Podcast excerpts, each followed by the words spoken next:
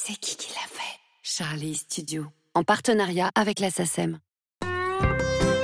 L'histoire de Michel, l'éléphique dyslexant. Pardon. L'éléphant dyslexique. Une histoire rocambolesque d'Aurélie Saada. Michel était un éléphant qui s'appelait Michel, ce qui était plutôt rare pour sa génération. Sa maman Edith était une inconditionnelle de tous les Michel.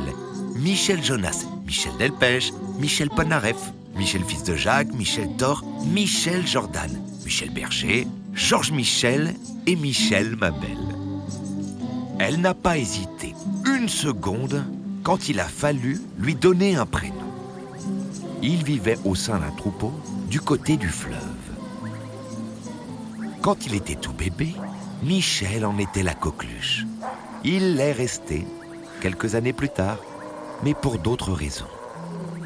Il avait une particularité, même deux. Il ne marchait pas l'amble comme tous les autres éléphants. Définition de marcher l'amble. Allure d'un quadrupède entre le pas et le trot, consistant à avancer en levant alternativement les deux jambes d'un même côté. Tu peux essayer à la maison si tu veux, tu verras, c'est très rigolo. Mais c'est pas hyper fastoche. Ça lui donnait une allure nonchalante de cow-boy à la John Wayne, mais le rendait si lent. Oh là là, si lent, si lent, qu'il était toujours le dernier.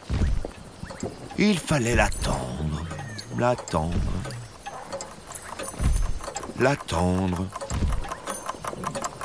l'attendre, constamment. Ça avait tendance à énerver les membres du troupeau. Il essayait d'aller plus vite, faisait tout ce qu'il pouvait, mais il n'y arrivait pas. Son autre particularité était qu'il mélangeait les lettres et les mots. Il était Dick... Slexledi. Slexikdi. Slexikedi. Slexideki. Slexledi. Slexikedi. Dyslexique. Dyslexique. Il n'y avait véritablement que sa maman pour comprendre ce qu'il disait. Les autres éléphants se moquaient de lui, gloussaient quand il s'exprimait, quand il parvenait à vaincre sa timidité et osait prendre la parole. Toutes ces moqueries lui brisaient le cœur. Il n'en pouvait plus. Il voulait que les choses changent.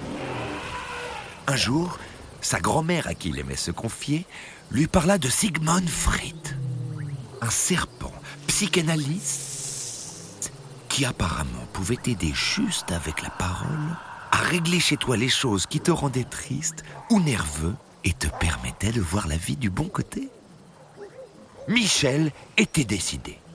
Il voulait aller voir un psychanalyste immédiatement. Sa maman l'emmena consulter. Ils attendaient dans la salle d'attente. Il y avait plein de livres et de jouets. Et d'autres enfants qui devaient eux aussi avoir quelque chose de bizarre. Ça lui a plu. Il se sentait moins seul. Sigmund Fritz le fit entrer dans son bureau, l'installa sur un fauteuil en face d'elle et lui dit Bonjour. Vous allez bien? Installez-vous. Là, voilà. Pourriez-vous me parler un peu de vous? Vous présenter Euh, je m'épale. Michel, je suis un effélant et à cause de moi, tout le monde est toujours en retard. J'en ai marre. Vous êtes un? Un effélant. Un quoi? Un effélant. Vous pouvez répéter Un effélant. Michel s'était entendu. Un effélant. Il répéta doucement.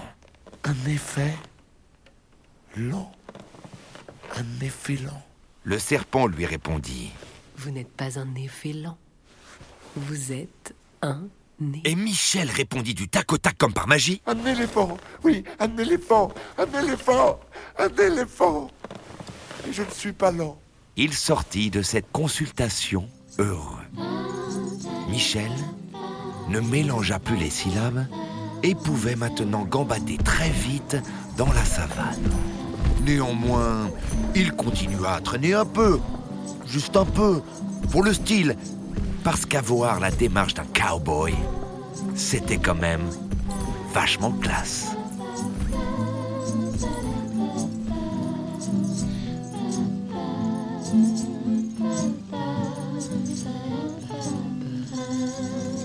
Fin de l'histoire. Alors, je sais pas si vous avez remarqué, mais j'imite quand même très bien la voix d'Aurélie Saada. Ouais, c'est dingue, mais mieux que moi même. Pareil. Ça fait, long, ça fait longtemps qu'on se connaît en même temps. je- C'est vrai, c'est le mimétisme.